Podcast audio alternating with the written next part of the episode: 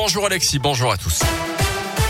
Et à la une aujourd'hui, la colère des infirmiers anesthésistes. Coup d'envoi ce lundi d'une deuxième semaine de mobilisation consécutive avec un appel à une opération euh, bloc-mort dans les hôpitaux. Conséquence, l'activité opératoire tourne parfois au ralenti. Avec leur bac plus 5 et leur participation active à la lutte contre la pandémie, ils demandent plus de reconnaissance et l'obtention aussi du nouveau statut d'auxiliaire médical en pratique avancée qui leur est pour l'instant refusé et qui leur permettrait d'avoir plus de responsabilités dans la prise en charge des patients. Julien est infirmier anesthésiste dans la région. Les infirmiers anesthésistes ont participé grandement à la création de réanimation éphémère. On n'en a jamais parlé. Tout le monde a parlé de la réanimation, ok, mais la réanimation a été armée par des infirmiers anesthésistes.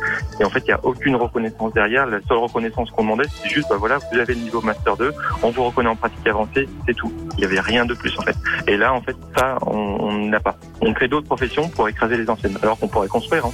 Alors, les infirmiers anesthésistes ne sont pas contre les IPA. On veut juste être reconnu en auxiliaire médical de pratique avancée.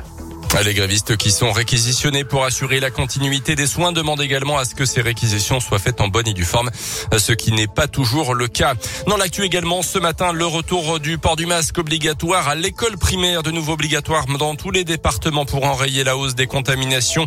C'est le cas chez nous dans le Puy-de-Dôme et l'Allier. Il faut tout faire pour éviter un nouveau confinement, a déclaré ce week-end le ministre de l'économie. Il n'en est pas encore question actuellement car nous avons un taux de vaccination très élevé en France, a tenté de rassurer le porte-parole du gouvernement Gabriel Attal.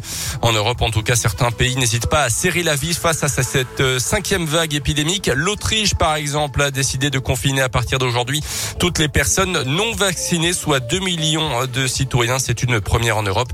Les amendes vont de 500 à 1450 euros. En Auvergne, un grave accident hier soir à Maringue. Un véhicule avec quatre personnes à bord a violemment percuté une fontaine en plein centre pour une raison encore indéterminée. À bord, trois hommes de 23, 27 et 32 ans, une jeune femme de 20 ans Bilan 4 blessés dont deux graves. Une enquête est en cours. Une opération anti-run ce week-end à Clermont, Gerza et à Lande également. Vendredi soir à Clermont, rue Louis Blériot sur le parking d'une grande surface également du côté de la Pardieu. Les policiers ont sanctionné au total une centaine d'excès de vitesse en quelques heures seulement. Deuxième opération samedi après-midi à Gerza. Trois infractions relevées et aucune infraction pour une nouvelle opération hier après-midi avenue de l'Europe à Lande. La dernière chance des syndicats qui contestent la réforme de l'assurance chômage, notamment son mode de calcul. Le Conseil d'État examine leur recours sur le fond aujourd'hui. Il devrait rendre sa décision d'ici quelques semaines. Et puis c'est un procès très attendu qui s'ouvre aujourd'hui à Paris, celui des soupçons d'emploi fictif du couple Fillon. L'ancien Premier ministre, son épouse et son suppléant sont jugés en appel aujourd'hui en première instance. Euh, François Fillon avait été condamné à 5 ans de prison et 375 000 euros d'amende. L'affaire avait sabordé ses chances à la présidentielle de 2017. Les sports avec d'abord le rugby et la victoire du 15 de France en test match contre la Géorgie hier après-midi.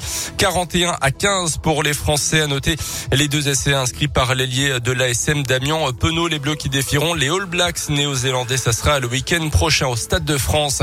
Et puis en tennis, une victoire à la maison, à la maison pour Hugo Grenier à l'Open de Rouen. Le joueur originaire de Montbrison dans la Loire s'est imposé en finale contre le japonais Moria. Merci beaucoup euh, Colin, c'est rare une victoire française de tennis. Eh oui. Alors on la savoure. Bien sûr. Euh, Il y avait Jean Castex vendredi euh, dans la région à Lyon. À Lyon, oui. Il s'est fait flasher sous le tunnel Ah de bah. Fourvière à Lyon, Jean. Voilà. Bon, On lui râlé terrible. 135 euros, j'espère. Avec grand plaisir, oui. Ah oui, j'espère. hein. Et. Bon, c'est pas lui qui conduisait. Il hein. s'est fait flasher,